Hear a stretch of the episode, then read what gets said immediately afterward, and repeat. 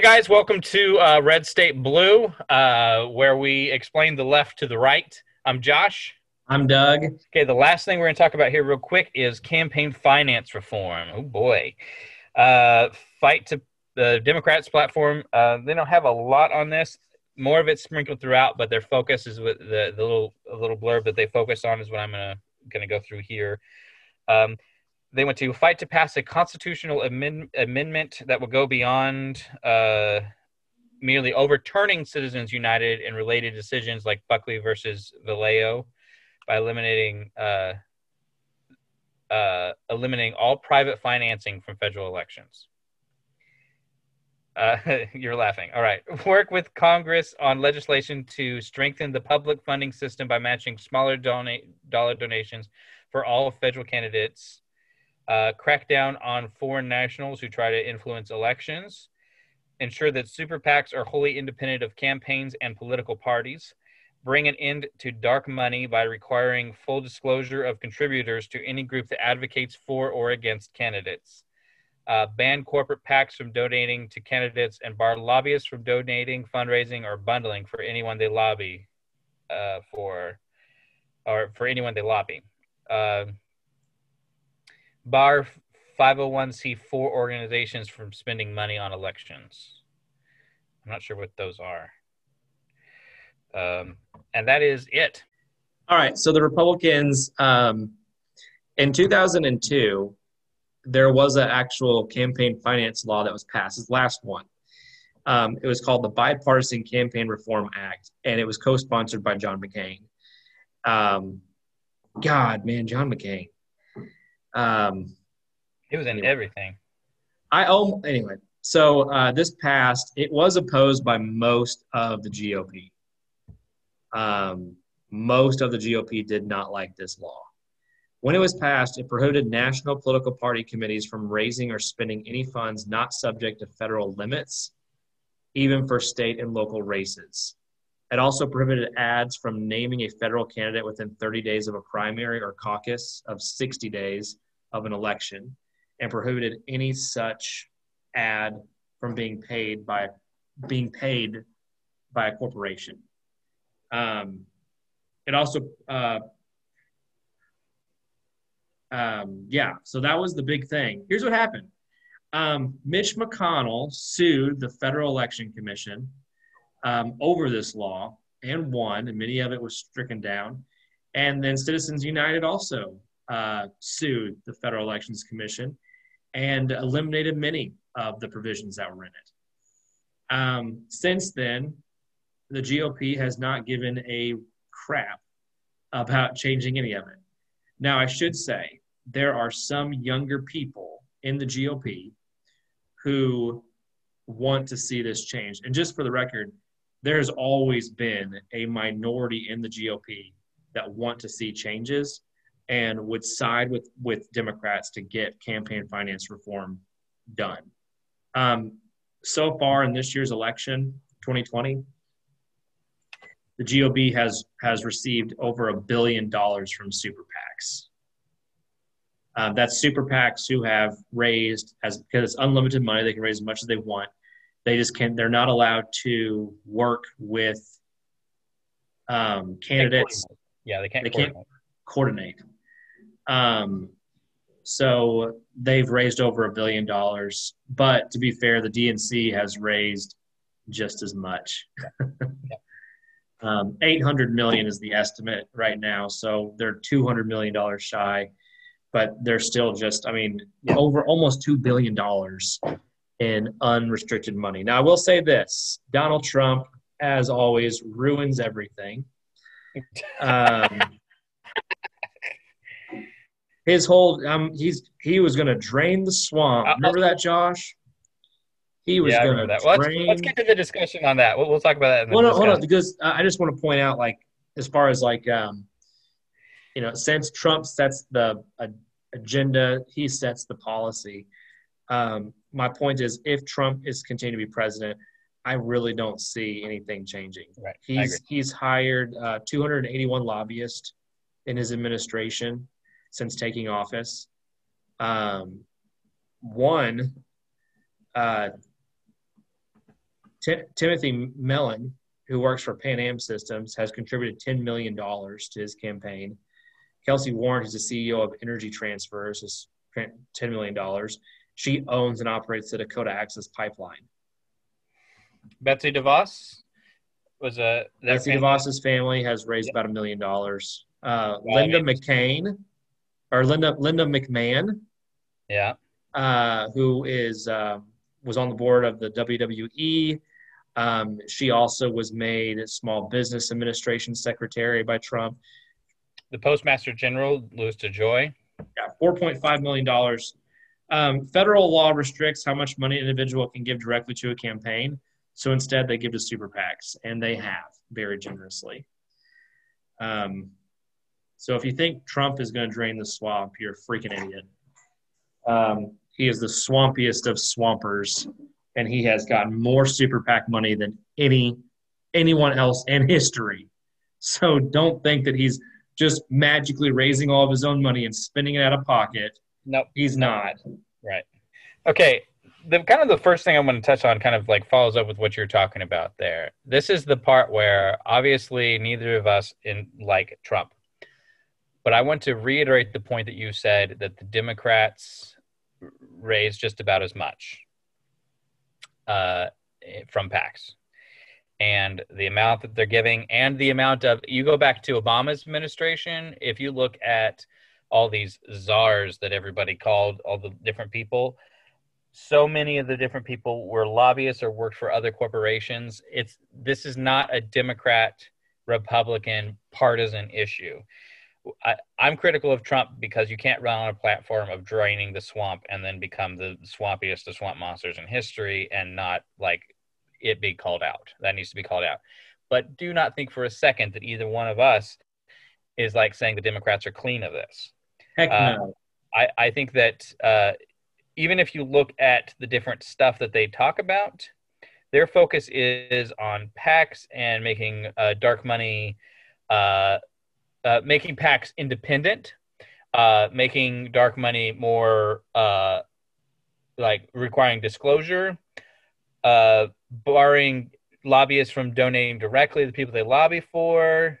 Um, but none of this is ending PACs none of this is stopping the money coming in. The platform, the DNC, does not fix the fundamental issues of these things. It does one good thing, or the two good things, uh, is they want to go beyond ending Citizens United. They can say that they're not going to. There's no way for them to, first off, and so they have a proto problem saying that because then they can get people on board, you know, to get their base riled up and be like, yeah, end Citizens United, but they're not going to. Um, they can't. First off, uh, not with the current Supreme Court. Yeah, Um, yeah, they'd have to go through legislation. There's no way it would get passed. Um, work with Congress on legislation to strengthen the public funding system is good because that mean that gives um, outsiders more access to funding that they can become more competitive in races, which is a good thing. Um, that that people that don't take PAC money can have can still get better funding, and so it, it, it can mix things up, and that maybe in 20 years something can be done. But right now, the the swamp is here to stay. Uh, to me, one of the things that I, the only hopeful thing that I see is the amount. I think there's something like 60 members uh, of the Democrats that aren't taking any PAC money 60, 70, something about that. And there's two or three maybe on the Republican side. I can I, I, I can't really think about names, at least that are are swearing them off. But that's like taking it directly. It doesn't mean they don't have PACs. Even Alexandria Ocasio Cortez, the scary socialist of the that she has a PAC. Um, what she does with that PAC is a little bit different than just you know running ads for her campaign. She does it to fund uh, other people, but it's still a PAC. It's still a political action committee, and there's still money involved in this system. Um, and so it's one of these things. It's like, boy, it's a race to the bottom in a lot of ways. There's there is hope. We're t- we're taking the tiny, barest minimum of steps, but in my mind, can you imagine a Biden administration, first off, uh, especially with a Pelosi led House and a Schumer, if they take the Senate led Senate, doing any of this kind of campaign finance reform. This is here. No. Here we go. Me and you. This is where the Republicans can get on board and and and we can all agree about how crappy Schumer and Pelosi are. You know, there's no way that any of this happens anytime. Listen, it doesn't happen with. Okay. So the way this system works because I, I, I didn't know this until recently, but the Republicans and the Democrats, you know, when they when they have different seats in the House and the Senate, like there's different committees that you get on. Like you're on the Ways and Means Committee, you're on the uh, Judiciary Committee. Um, they have all these different committees that that is where legislation starts. Like when you write a when you write a law as as a, as a congressperson, you don't just get to take it to the floor and be like, oh, I wrote a law, so let's all vote on it today. It has to go to committee. And then, even when it's at committee, it's up to the chair of that committee what legislation is actually going to come before the committee to study and to look at, to make amendments and correction. And then they vote on it, and then they take it to the floor of the Senate or the House. And the chair of both of those, whether the Speaker of the House or the um, the majority leader in the Senate, determines what pieces of that legislation out of committee will actually come before a vote. Okay, so it's very important what kind of committees you want to be on if you want to make any sort of difference. Right. The problem is both parties, both parties require you to pay the party a certain amount of money to be on certain committees. So your Congress people, Republicans and Democrats, if they want to be on any committee, they have a they get a bill. They get told this is how much money you need to raise for the party. And once they do that, then this year we'll put you over here. We'll put you on that committee. You raised you raised the money that we want. We'll put you over here. So they're constantly trying to raise money. Now, when it comes to PACs, that money cannot be used this way. But what it does is that the money that they're out there fundraising. So when Nancy Pelosi's out there doing a speech in San Francisco and Chuck Schumer's out there in New York, he's trying to raise money for his reelection campaign.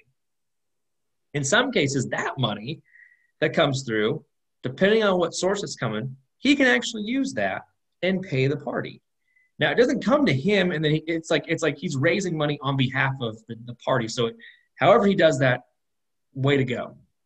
Um, the problem is they're relying on these PACs to do it now. And these PACs, regardless of what you think, they influence elections, they mm-hmm. influence legislation.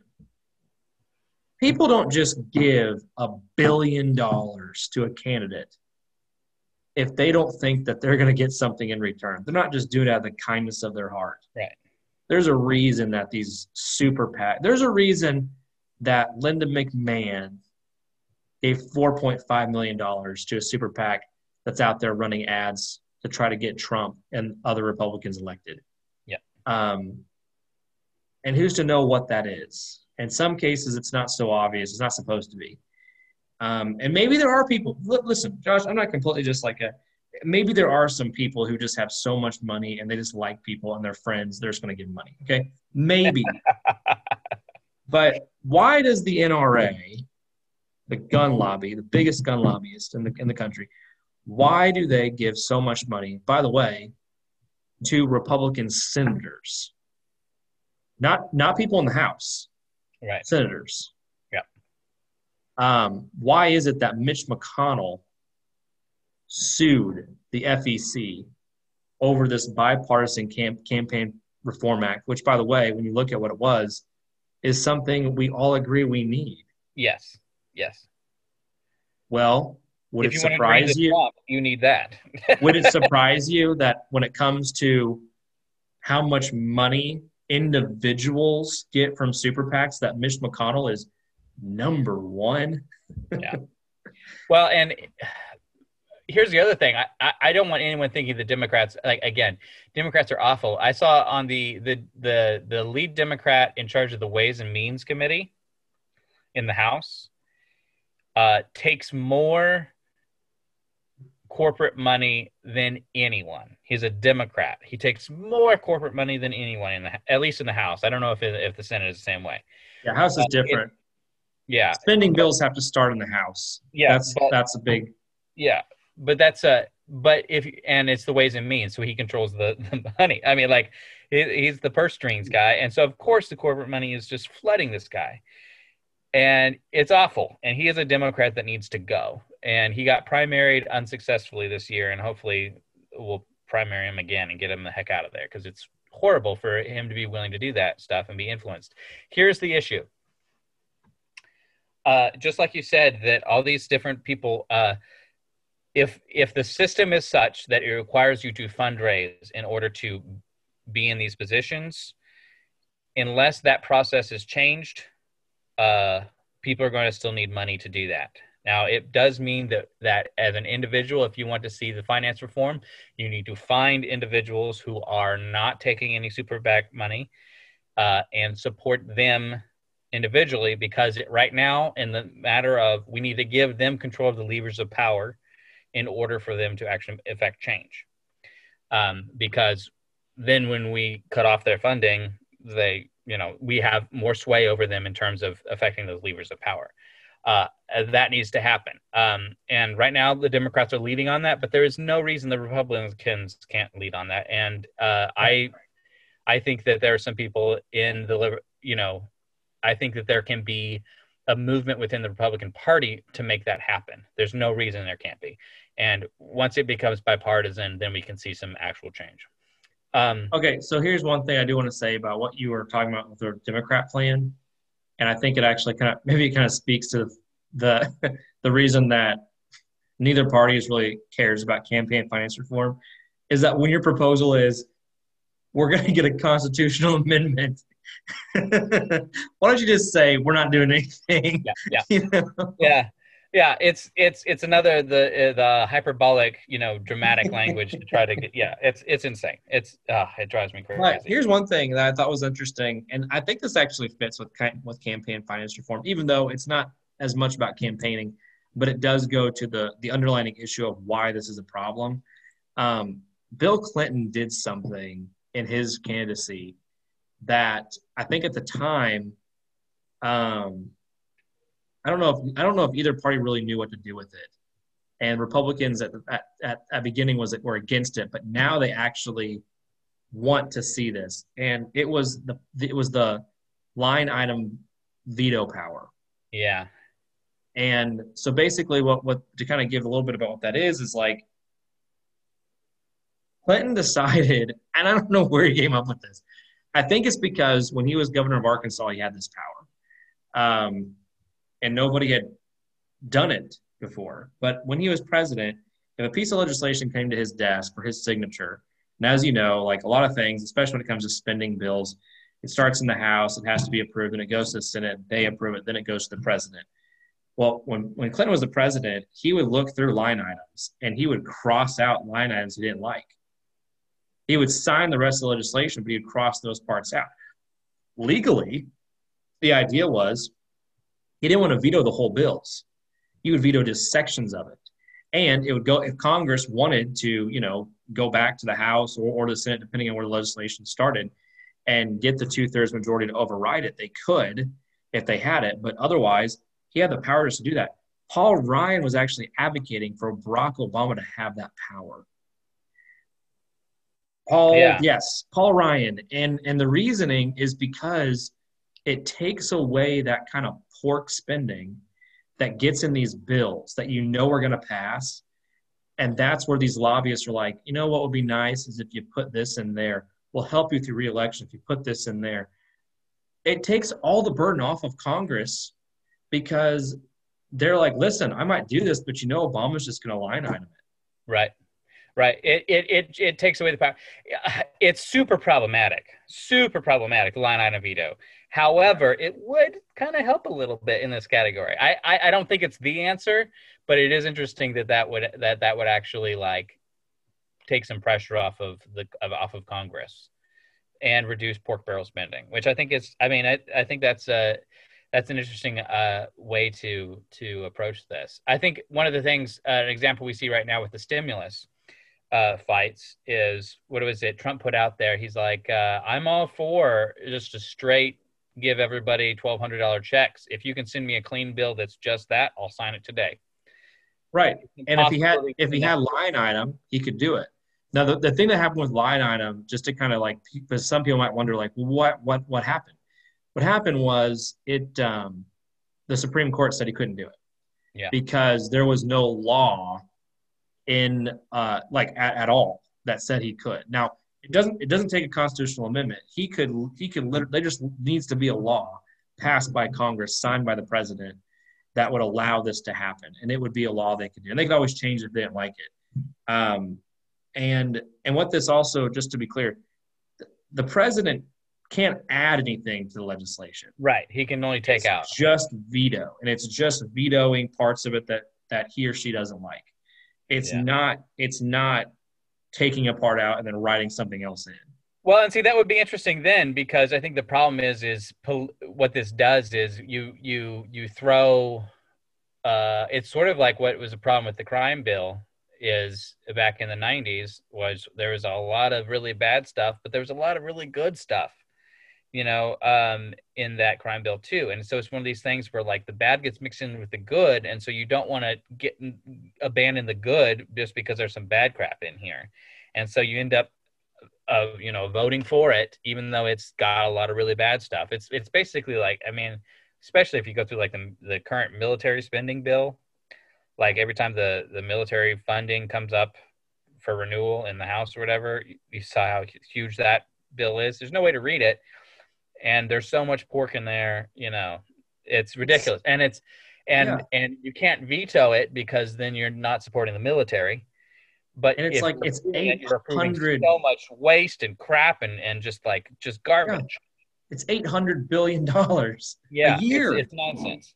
So it's stuff like that you know it could help uh, you know it's nice that they can't you know, couldn't add anything. So it's a thought. It's interesting. It's an interesting idea. Oh one, um, one more thing. One more thing though. Um because clearly maybe there's a line item that gets in there maybe not yeah maybe they change the rules about super pacs which would be good because that's that's a tax code thing they can change that yeah. pretty easily it's not you don't have to worry about supreme court overruling that or anything like that and you don't have to get a constitutional amendment to do that um, but what? But the other thing you could do, and maybe it's the most important thing, is the thing that'll work. Is pay attention to who's paying your senators and your House representatives, and if you don't like it, vote them out. Yeah. Vote yeah, them out, out. Tell people, tell everybody, vote them out. And, and make it priority and say I don't support them because they're taking money from this. Like if it, it, it's just like we've talked about with like um, in our first video when we talked about us versus them if you see corruption, don't necessarily call it the political system is corrupt. Say, I don't like what this person is doing for this specific reason, the money that's coming from them. So uh, I think uh, the uh, I think that's an important part of it. I do want to say one last thing, and we can wrap this up.